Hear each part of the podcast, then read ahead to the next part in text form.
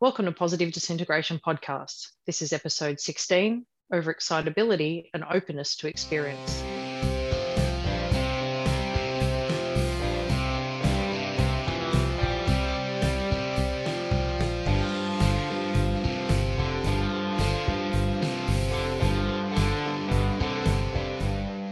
Hello, happy listeners, and welcome back to Positive Disintegration, a framework for becoming your authentic self. I'm your host, Emma Nicholson, and with me is co host Dr. Chris Wells. Hi, Chris. Hi, Emma. How are you? I'm good. How are you doing? I'm well, thanks. Excited to be We're here. Overexcited? Overexcited, yes. Because that's what we're talking about today, isn't it? Overexcitabilities and openness to experience. That's right. Our guest today, Shelagh Gallagher, is going to talk with us about openness to experience and overexcitability. And so we'll get into that in a few minutes. And I'm really excited to have Shelagh with us today because I met her um, almost four years ago at the Dabrowski Congress in 2018.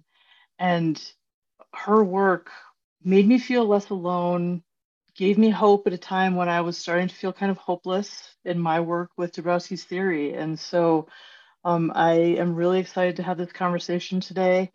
And there's just, there's so much to say about Shelagh and her work, even beyond this openness to experience and overexcitability stuff. And so we're glad to have you here with us, Shelagh.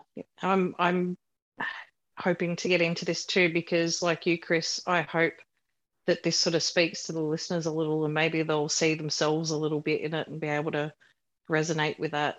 So, without further ado, let's bring on our guests. So, for our listeners, today's guest is Shelagh Gallagher. Shelagh's career in gifted education spans 30 years. She's been a teacher, professor, researcher, and writer. Today, she conducts research, provides professional development, and contributes to state and national policy initiatives. She mentors a fourth grade reading program and spends summers with, gifted youth at Camp Yunasa. Shelagh is also the president elect of the NAGC. Welcome to the podcast, Shelagh. Thank you so much, Emma, for that nice introduction, and Chris for those touching words. I really appreciate it. And I'm excited about tonight's conversation, too. I think we've got a little mutual admiration society going. So I'm looking forward to digging in with you tonight. Well, thank you. But you know, before we even go into that topic, we always ask guests when they come on to tell us how they first discovered Dabrowski's theory. And I'm very curious for you how you did because I know that you did your master's thesis on overexcitability. Back when there were dinosaurs, yes. Um, in fact, uh, I remember when I was introduced to Dabrowski's theory because I was getting my master's degree with June Maker. And we were all in our cohort was all in a graduate seminar on some topic that I don't even remember what the topic was. But one day, June came in with this photocopied article in her hand, which had been printed off of a dot matrix printer, if you remember those. And it was a draft Silverman's chapter on Dabrowski. And we read it as part of the seminar. And it was one of those moments when I had that sort of zing of recognition. I had a similar feeling when I read Krutetskii who wrote about having a mathematical cast of mind and how being a gifted mathematician was in part a function of seeing the world mathematically. And I had a similar response when I read William Perry's work on intellectual and ethical development. It was just sort of a, um, an immediate connection that helped things make more sense to me. So I was so excited at that time that, that I approached June along with a classmate of mine, Shirley Schiever, and we said, we really want to go further into this as part of our master's degrees. And June very generously supported our traveling to the University of Denver to work directly with Linda Silverman and Frank Falk to learn how to score the open ended overexcitability questionnaire, which was the only thing available at that time. Uh, so that we could do our master's research. Well, my master's research, I think it was Shirley's PhD research on, um, on Dabrowski that was fascinating. And it sort of turned my education master's degree into a stealth psychology degree. The body of my master's degree was this uh, parallel between Dabrowski and Kohlberg and Maslow. Wow. And you know, it didn't occur to me. I know that paper too from your friend Shirley, like that. I remember that from Roeper Review. So, right. Yeah, that totally makes sense now. Yeah. Interesting. We each were coders on each other's data. And here we are, all of these years later, still yes, talking about overexcitability. That's cool. Well, and oddly enough, you know, while people, I think, tend to associate me with Dabrowski, and I've seen my name referenced in association with it, that's really the only research I did on Dabrowski from then until I did the literature review for Off the Charts. Right. And that Building Bridges chapter and Off the Charts is amazing and wonderful. So that was actually, I think, the first place where I read about these connections between openness and overexcitability. And of course, you know, Michael mentions it in the second edition of Mellow Out too. And so all of those things were in my mind when I first came to all of this. Well, what one of the things that has brought us together aside from our mutual admiration society is that there's been some controversy in the field of gifted education over the past several years there were two papers that came out in 2016 that basically said that overexcitability and openness to experience were conceptually equivalent and that instead of continuing to study Dabrowski's theory or apply it in the gifted, I should say, that it should be abandoned in favor of the five factor model of personality. And you wrote a paper that came out just last year, and your paper is a beautiful comparison of both overexcitability and openness to experience. You can see what they both are in some detail. And you also have a study that, you know, with data as part of the paper. And so, if you don't mind, we would love it if you could kind of introduce what openness to experience is for our listeners. Let me just rewind a little bit and describe how I got into this because it was very much through a side door. Um, I had been invited to write a chapter for Off the Charts. And at that time, uh, I thought I would write an article about personal epistemology and giftedness. And that would be how students' interpretation and belief system about what learning is supposed to be like impacts the way they interpret the classroom and the aims of education and what their teachers choose to do with them. Um, and I think that has important implications for what we do in gifted education. But as I started doing the background research on epistemology and measured intelligence, I found this tsunami of research on openness to experience and intelligence. And I thought, oh, wow, this is important. And we need to bring this into our conversation because it's so pervasive in the field of psychology right now, at least in the field of personality psychology. And so I started gathering it together. And of course, I started researching backwards into the origins. And I ran into Robert McCrae's original research on openness to experience. And when you read that description, it is so like Dabrowski's uh, definition of overexcitabilities. It's quite chilling. it's like, wow, how do you come up with two things so independent that read so similarly?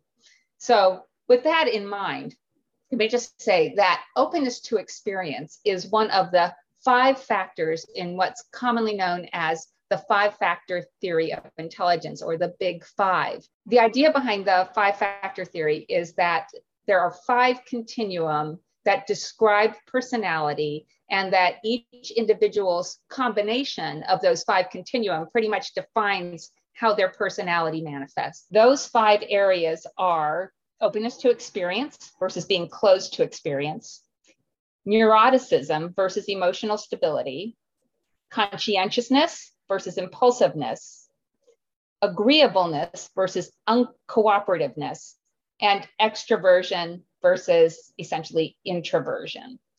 So, of those five continuum, it's openness to experience that really seems to have the closest direct parallel to overexcitabilities. It also has the closest relationship to crystallized intelligence and to a lesser extent fluid intelligence. So crystallized intelligence is the stuff we've learned essentially and fluid intelligence is our capacity, our raw capacity for learning.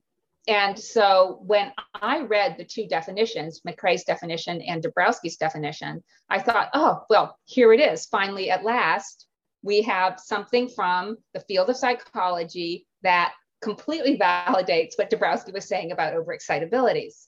And that's very much the tenor of my chapter and off the charts, showing the overlap that I saw between the two and saying what we have here are two ideas, which, while they're not exactly the same, they're reaching towards the same end and they are um, close enough that we can use openness to experience to say it's time to turn around and look back at what we've done on overexcitabilities because there seems to be more there than many people thought met the eye. Um, and so that first paper was just a review of literature. That was good enough as far as it went. But then those two other articles that you were referencing, Chris, came out, uh, and their approach to it was so different, um, saying that we no longer needed Dabrowski, that Dabrowski was invalidated. And I thought, well, that's really missing the point because while the two ideas, openness to experience, being curious about the world, um, seeking knowledge and experience for experience's sake, whether it's in the outside world of going places and doing things or the inner world of imagination and introspection and ideas, whether you're talking about one or the other of those, it's not exactly the same as what Dabrowski was talking about. So I thought there really needed to be more time spent delineated where they were the same and where they were different. Um, I actually found your paper really interesting and the table where you compare the two, where you compare openness to experience and overexcitability, actually really helped me make sense of both of the, the frameworks together. Um, and for me, it looked like, and I might be wrong, so feel free to correct me, that overexcitability was more trait based and openness to experience was more behavior based. So, how that kind of manifests out in the world. And to me, it's just like, oh, okay. So you're just looking at similar things from two different perspectives. And if you put those two things together, it gives you a better picture of things. So I'm a bit miffed about the whole, you know, one invalidates the other because I think by comparing two things that are alike, it actually gives you more understanding of it. Um, so that was one thing I really appreciated in your paper that you actually compared them rather than saying, well, one knocks the other one off the perch. Yeah, and I think you're exactly right. Um, I love the way you described it, one being trait based and one being behavior based, because one of the key differences I think between the two are the paradigms from which they come in psychology. Um, the big five is very much personality psychology, and it is how personality manifests and how it develops um, and, and things like that. Dabrowski, as a clinical psychiatrist and a developmental psychologist, was more interested in the implications of having those traits, right? When do they work well for you? When do they not work so well for you? How do we help people become better adjusted to the traits that they have and help them work towards their advantage? Um, and then also, how do these traits develop and manifest over time, or how do they contribute to development in other areas? And I think one of the other key differences between the two theories that's particularly important is the treatment of values, where in the big five and in openness to experience, values is considered a personality trait. Whereas Dabrowski always considered values as a developmental trait, as something that would grow and change over time. And that's very much built into his theory of positive disintegration, um, similar to Kohlberg, Maslow, Perry, and other people who dwell in the area of um, ethical or value based development. You just made me think that it's important to say that you did go on to write that paper about personal epistemology, and it's really good there's so much that I've taken from your work in recent years, and that's one of them.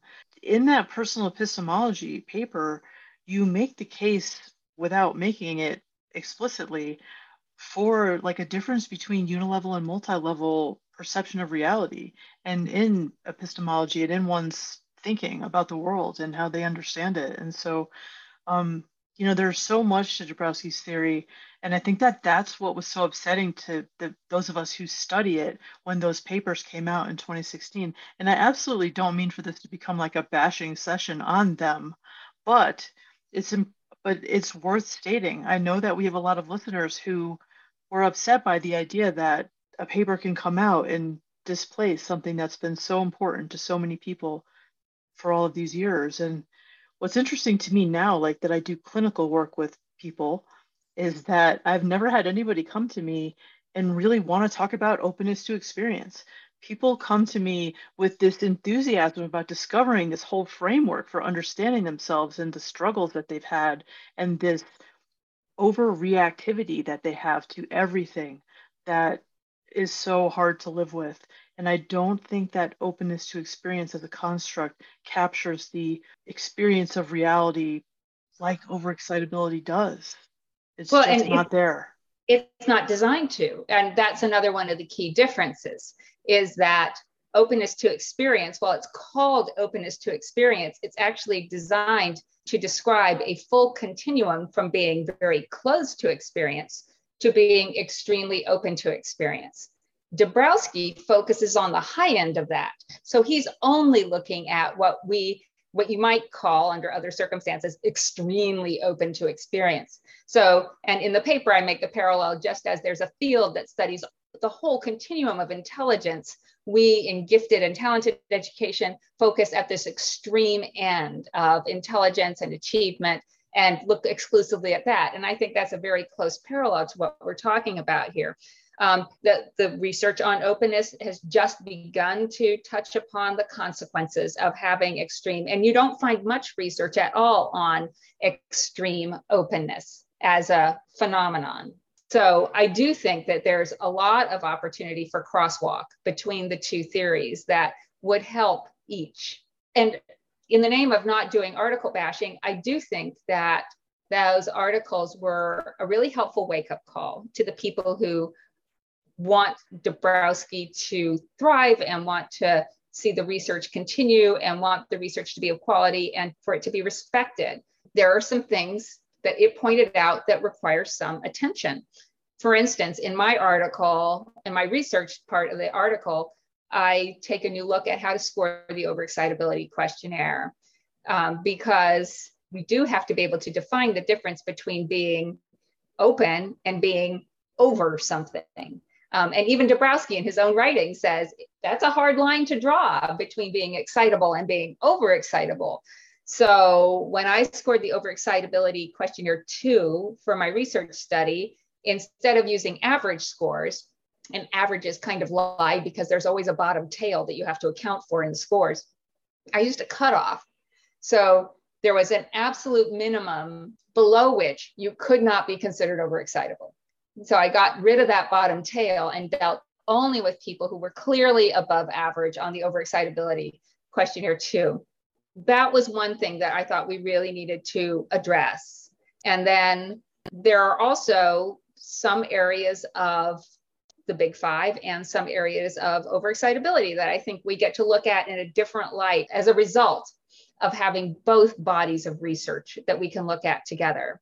So um, while I was as surprised and a little disconcerted at the approach that they took, I think that in the long run, we can see a great benefit from being sort of prodded into new lines of research as a result of having those articles.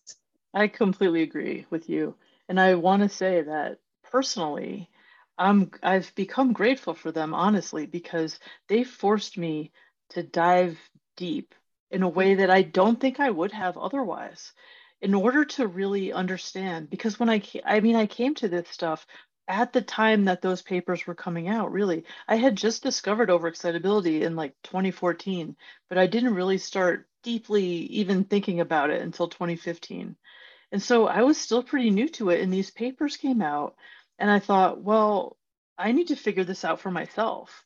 And so it led me on this whole path. And if they hadn't come out, I don't think I would have had to dive in as deeply. And I wouldn't have come to some of the conclusions that I've come to by being forced to do that. Was just thinking this week about how when I came to all of this, I just assumed that Michael was right. And that, for instance, there was a real difference between overexcitability and ADHD and that's another thing that I ended up digging into really because of these articles. And so um, it is kind of interesting to me how we can be grateful for things that even felt like difficult at the time. And you brought up another area that I've sort of taken a different look at as a result of those articles and digging back into the research, digging back into um, the wonderful compilation of Dabrowski's translated works, Chris, that you've managed to compile. Uh, and I'm thinking about a particular article by Dr. Limont, who's done a lot of work in Poland. She does wonderful work on overexcitability, but she also did a translation of one of Dabrowski's articles on creativity. In that article, he talks about different combinations and permutations of overexcitability leading to different areas of expressed ability. And that led me back to thinking about the big three that people talk about that if, if you're not if you're gifted you must be high in intellectual emotional and imaginational overexcitability. But that's not what dabrowski said. You know he said you could be talented in different areas with different combinations but it was always a combination. It was never just one overexcitability by itself. And so that led me to think that we needed to start looking in the research about how many overexcitabilities people had because in some ways it's the combination of those overexcitabilities that makes them both very fruitful and very challenging. In my research study i not only did i use the cutoff score i also took a look at the number of students who had zero one two or three or more overexcitabilities. The way that you're looking like your research from different angles uh, very interesting because there's a bit in your article where you talk about Dabrowski's original questionnaire that's been since lost and it had like a hundred questions on it. So it's obviously like very comprehensive. And I think it's exciting that you know, rather than looking at how things are and saying, well, we've just got these questions or this tool's faulty, like exploring different ways of doing this research to try and like figure out maybe how it was originally done or, or to get new insights because clearly there's been stuff that's been lost um, and we're never going to recover it.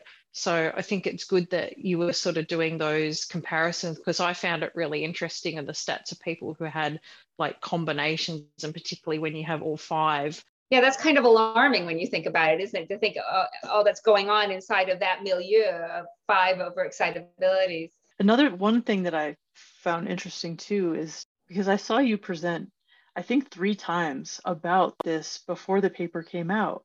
And one of the things that you just don't see in the gifted literature on overexcitability is the acknowledgement that not everybody who's gifted is overexcitable and not mm-hmm. everybody who has overexcitability is gifted and that we really need to move away from this idea that they're synonymous because they're not necessarily synonymous. And it's possible to even be profoundly gifted and only have kind of intellectual overexcitability. And that's something that I really became clearer to me when I was looking at the data at the GDC and looking at IQ scores of extremely intelligent, profoundly gifted in IQ children who otherwise don't have overexcitability other than that one intellectual so the question in my mind now is proportions, right? Because in my study, which was a study of highly gifted middle school students um, attending a charter school, so you had to have, you know, two or three standard deviations above on an IQ test, and then some other criteria as well. How many of those kids had multiple overexcitabilities? How many had a couple? How many had none? Um, and in this one sample, and again, you know, replication is everything in social science, but in one sample, about a third of the kids had three or more overexcitabilities. That's a lot of kids.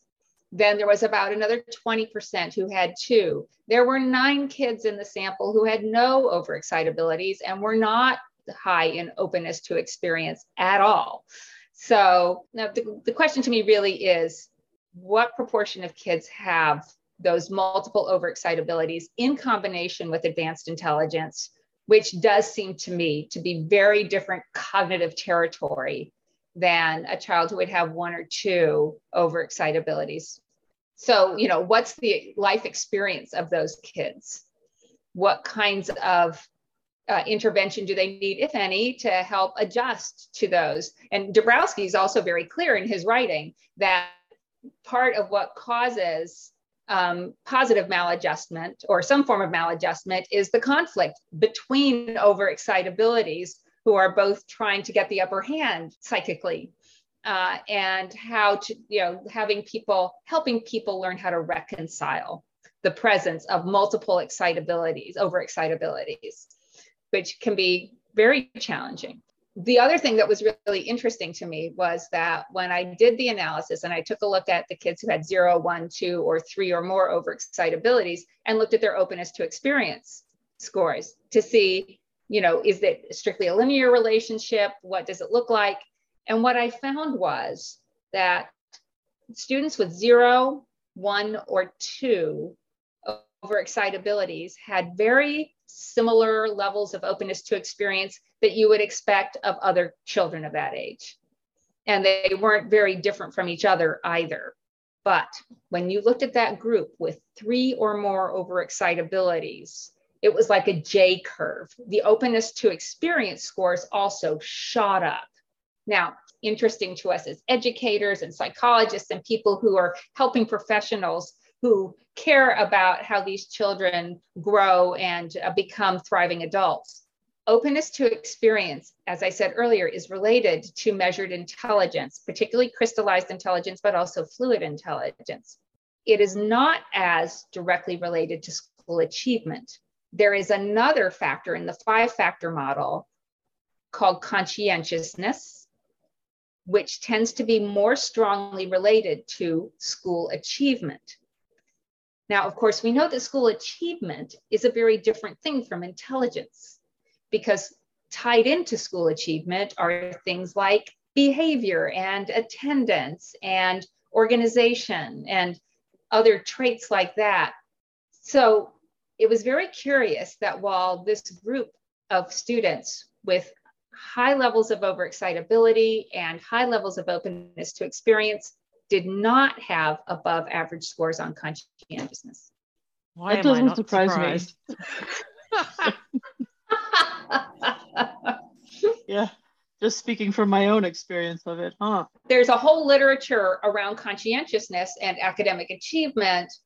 Um, and it has some relationship with intelligence, just like openness has some relationship to academic achievement, but they really are reversed in their strength and there's this whole conversation in, on the conscientiousness side saying well is is grit just renamed conscientiousness if i can just take this a step further in our current conversation in gifted education about gifted education versus talent development it, really makes me think you know what we're really addressing in the field right now are perhaps two really different kinds of students there are these kids who are highly open to experience. This is connected to creativity and with creative productivity, the you know quirky iconoclasts, and then the very studious high achievers who by virtue of sheer will and hard work manage to do really well in school. And how the field can embrace both of these. I don't think we need to really choose one or the other. I think there's room for us to care about and support and nurture both groups, but how they're really different sets of students. And in fact, I have a quotation I'd like to read you from off the charts if I can.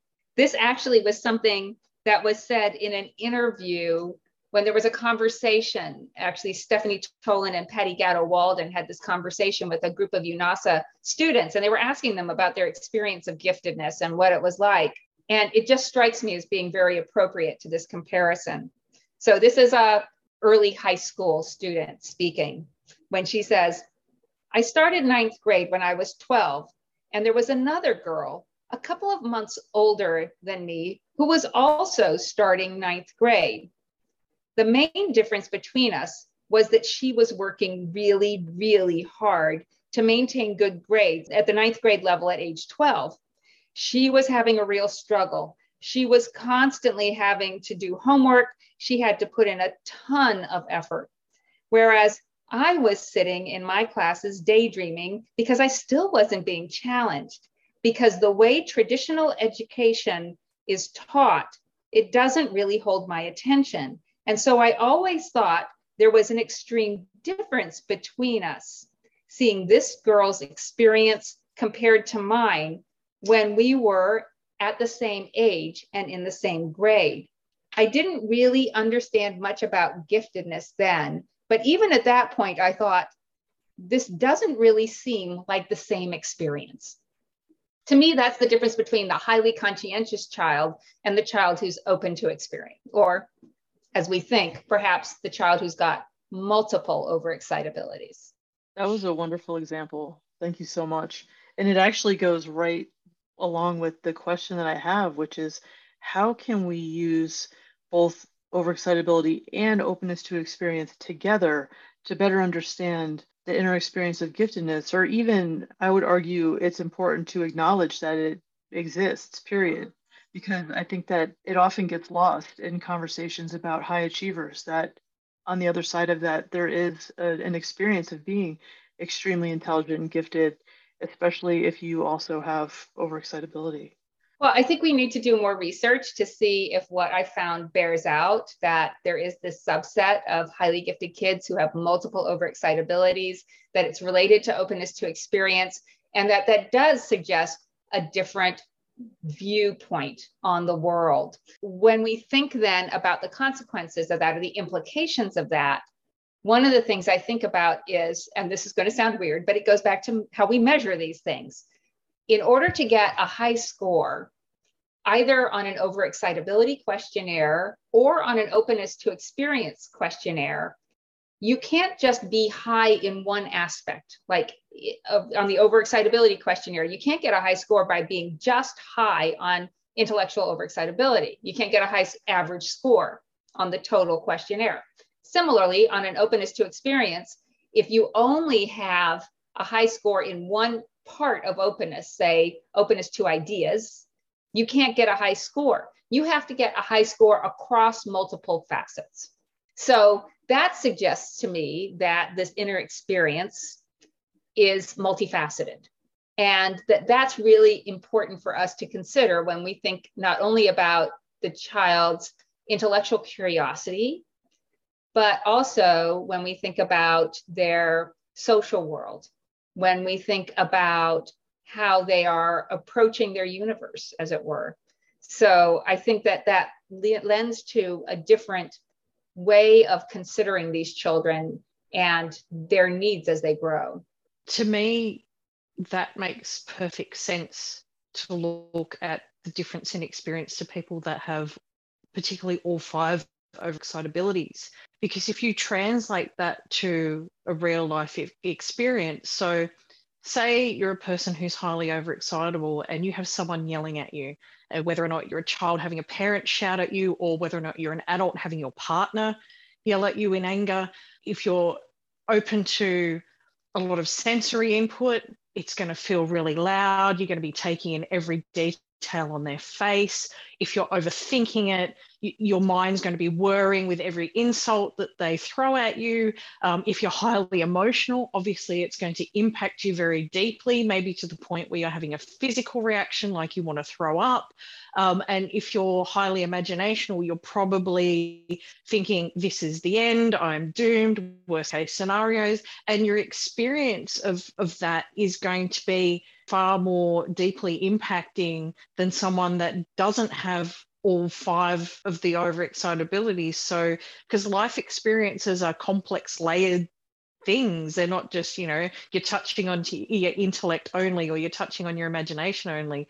They impact you from all different directions. And then, you know, we also get into this whole conversation about things that are um, impactful, talking about gifted students as a whole versus a subset of gifted students.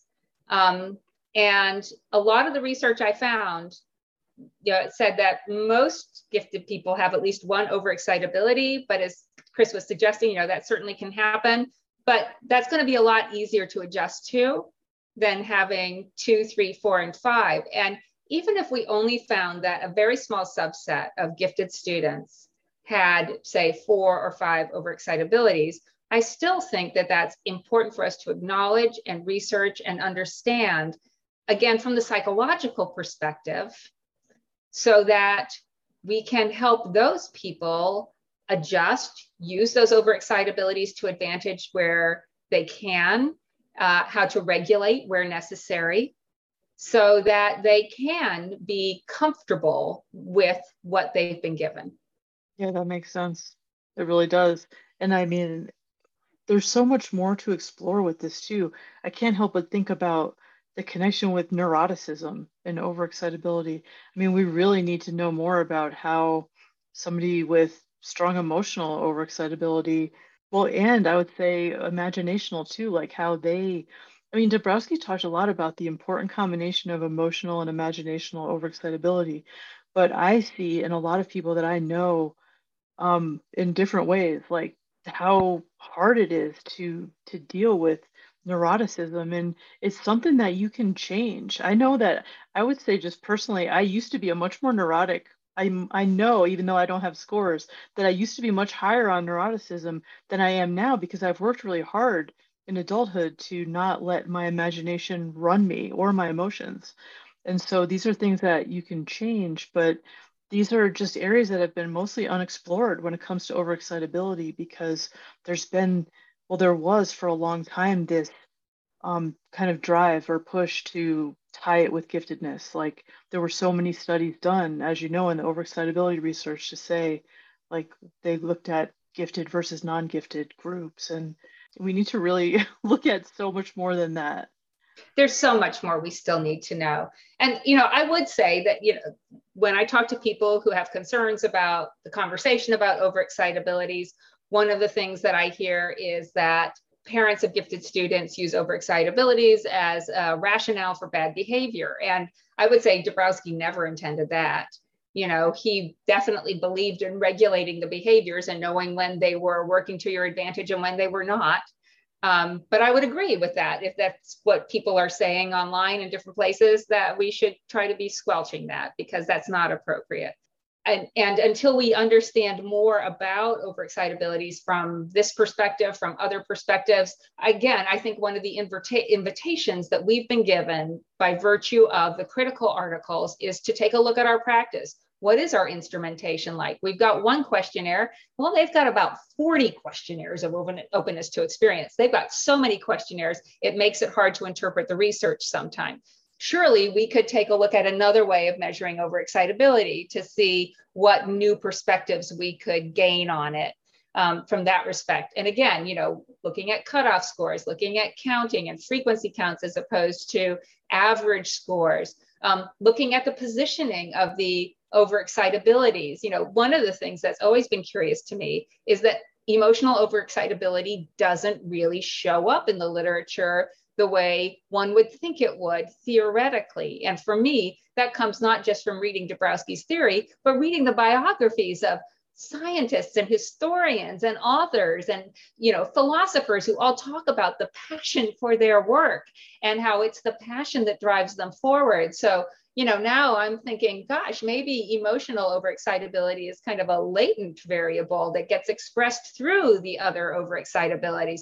But we really not looked at what the possible relationship among them is. And I think that's another exciting opportunity for us moving forward. So I hope what this really does is launch a whole new, really interesting and vital time of research in overexcitability and I hope we can continue to use the crosswalk between openness and overexcitabilities where there does seem to be definite overlap, definite differences, but areas of overlap that suggest that there is more for us to explore and to account for as we describe intellectual giftedness.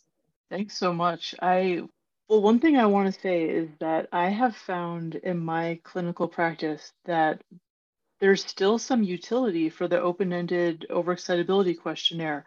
I have given it to a few of my clients so far. I put it in a Google Forms setup and it's fascinating to me. I, I don't give it to everybody because, um, you know, I have some clients who I feel like it would be, it's too daunting for them to answer. I have a 24 item version online, but some clients who I get, especially, um, like Fiona Smith talked about in her episode, is image free with aphantasia.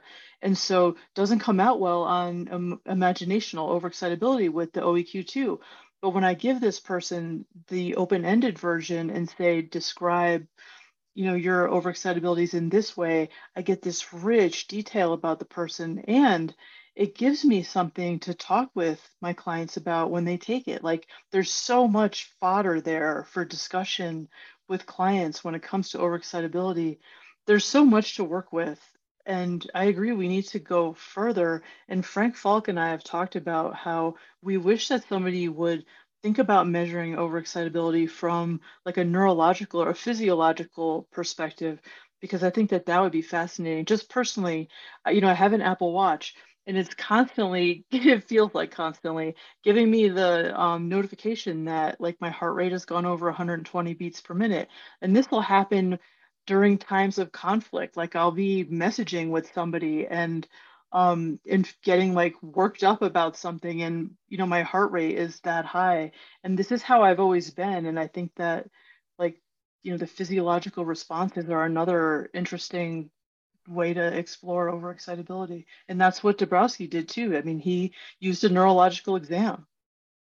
That whole idea goes back again to the idea of being able to use uh, a crosswalk between the openness to experience literature and the overexcitability literature, with the idea being that uh, overexcitability represents some of the high end of openness to experience with a little bit of variation, which I can get to in a minute. But if we can say that overexcitability it represents a high end of openness in many respects, then we have at our disposal this whole universe of research, which is deep and broad, and it goes into the neurology and into hereditary factors. It goes into cross cultural research. It looks at gender. It looks at whether openness to experience can be impacted by training, which, as it turns out, is very difficult to do. The few studies that look into changing somebody who is open to experience to make them more open show minor, minor shifts as a result of traditional interventions. And I haven't seen any research into uh, an intervention that turned somebody who was closed into somebody who was open.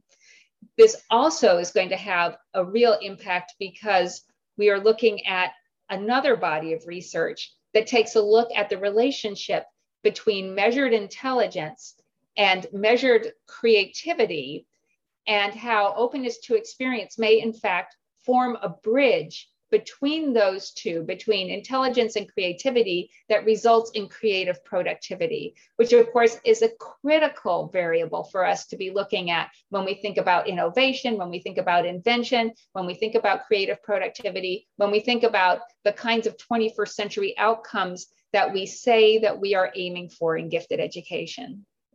Well, you just reminded me, Shelagh, that one of the things that we can look forward to in the coming year or two at least is you know that michael has been working on translating this book um, in polish from 1935 which has so much information. It's called nerwowość dzieci i młodzieży which is um, nervousness of children and youth. And in it i mean there's a chapter on uh, like the heredity the heredity of overexcitability where he talks about um, that it's not actually actually he talks about the fact that it's not only hereditary. Like dabrowski thought that you could have acquired overexcitability. And so there's really interesting new things that we'll be able to explore from this older perspective that gives us so much more insight into what he meant compared to what we've seen you know in his english work which is just i mean it's like the tip of the iceberg compared to what you get from the Polish work. And so, you know, what, when you were just talking about that, it just struck me that, you know, there's so much to Dabrowski's conception of overexcitability that we haven't even explored yet because it hasn't been in English until now. Yes.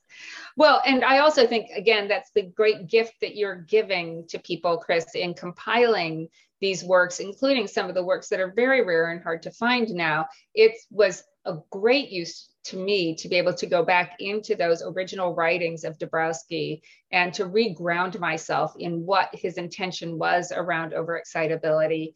Um, I think that a lot of the misunderstanding about Dabrowski that's out there right now is because people read about Dabrowski and they don't read Dabrowski.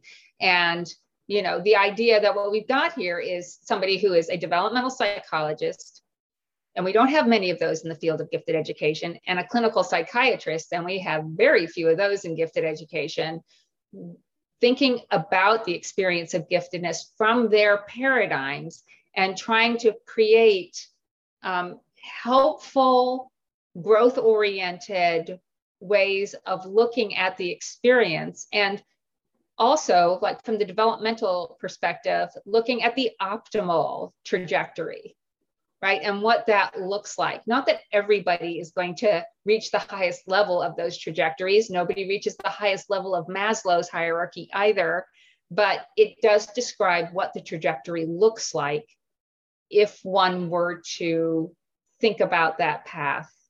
It seems like it's a very, well, we know it's a very rich and complex field to be researching in. And I don't envy either of you having to do that task because as new information comes to life, things shift. Um, and even Shelagh, when you were talking about people, when you were talking about people in history, you know, scientists and that who say they have this drive and passion, but maybe they've learned to regulate that and they're not showing it on the outside. So you you're trying to measure similar traits in people who even display them behaviorally different because maybe they have developed and learned to regulate those or to transform them so it's almost like you guys are trying to measure quicksand. That's true. And you know, again, I what what fascinates me right now about the research in Dabrowski is that it's so much more robust in Europe than it is in the United States.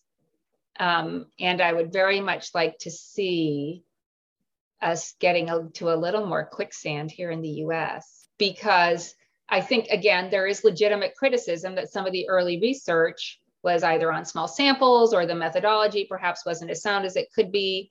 But the contemporary research in overexcitability is much stronger with better sample sizes, more sophisticated analysis techniques, really more thoughtful and rigorous approaches that I think warrant more attention and more respect. Well, thank you so much, Shelagh. This was really incredible. And before we wrap up, um, I just want to say that it's exciting that you're president elect of NAGC. and I wonder, I mean, do you want to say something about like what are your goals for your term as president? Well, I've got a year before I'm there yet, so um, I don't want to get too far ahead of myself. But I would say that one of the things that Lori Kirsch, who's the current president, and I talk about consistently is something I made reference to earlier that NAGC should serve as a broad umbrella where all dimensions of giftedness are welcome into the conversation.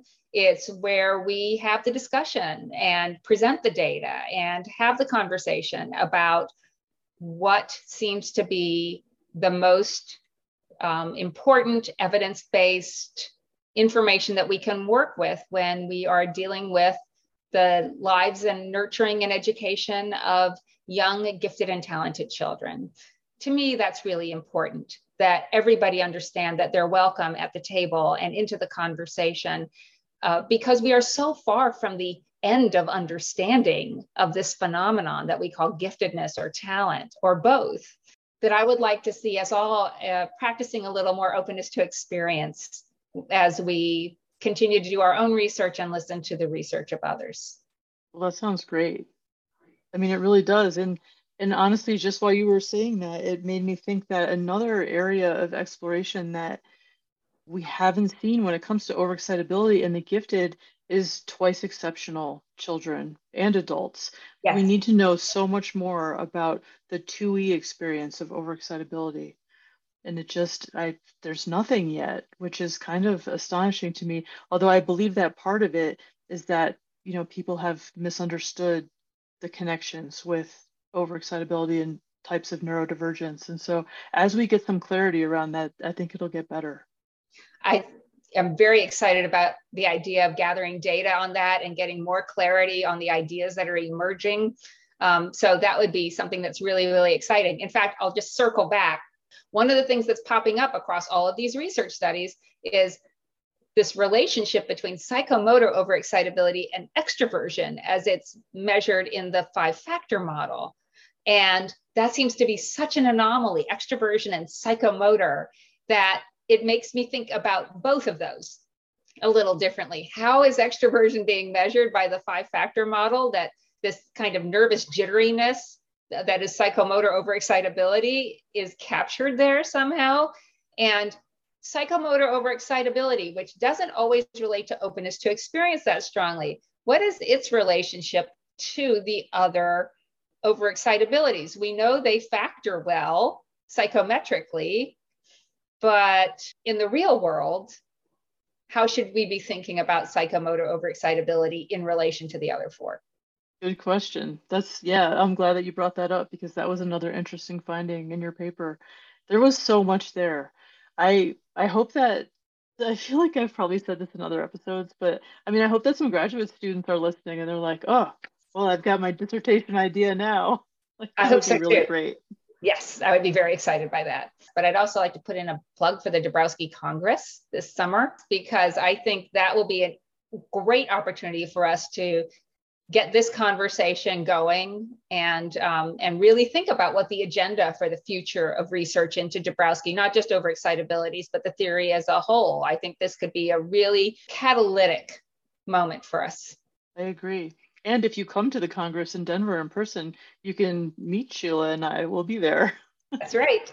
Well, thank you so much. This has been really incredible. I've been excited about this episode since we came up with the idea of the podcast practically. So, thank you so much for joining us. Well, thank you. I'm thrilled to be here and really am just so impressed with everything that you've done to put oh. this and other things together, Chris. You've sort of been an inspiration. Oh my gosh. Well, thank you. I mean, I feel the same way about you. So, again with our mutual admiration society but thank you. Right. and it's thanks to emma too that we have the podcast because where would we be without her? And yes. you know you're a great host emma and your technical expertise is invaluable. So thank you. Thank you. Well i blush and thanks Shelagh very much for coming on to the podcast because this has been great. I'm going to leave us all with a quote from your paper um, because i think this kind of sums up the whole idea of research and investigating Dabrowski. So, in your conclusion, Shelagh, you write With respect to Dabrowski in particular, it is worth remembering that Abraham Maslow said of the theory of positive disintegration I consider this to be one of the most important contributions to psychological and psychiatric theory in this whole decade. It digs very deep and comes up with extremely important conclusions. Endorsement from one of psychology's most eminent scholars is not the same as empirical validation. However, it might be enough to justify more investigation into what warranted such a resounding recommendation. Thanks, Emma. And thank you, Chris, for coming on the podcast as well while we're thanking everybody. Um, it's a pleasure as always. As always. Thank you. And thank you, listeners. Where would we be without you? if you're listening to us on Apple or Spotify, don't forget to hit those stars and give us a rating. And as always, if you have any questions, feedback, or topics you would like us to talk about, please get in touch with us. You can email us at positivedisintegration.pod at gmail.com or hit us up on Twitter or Instagram. And until next time, keep walking that path to your authentic self.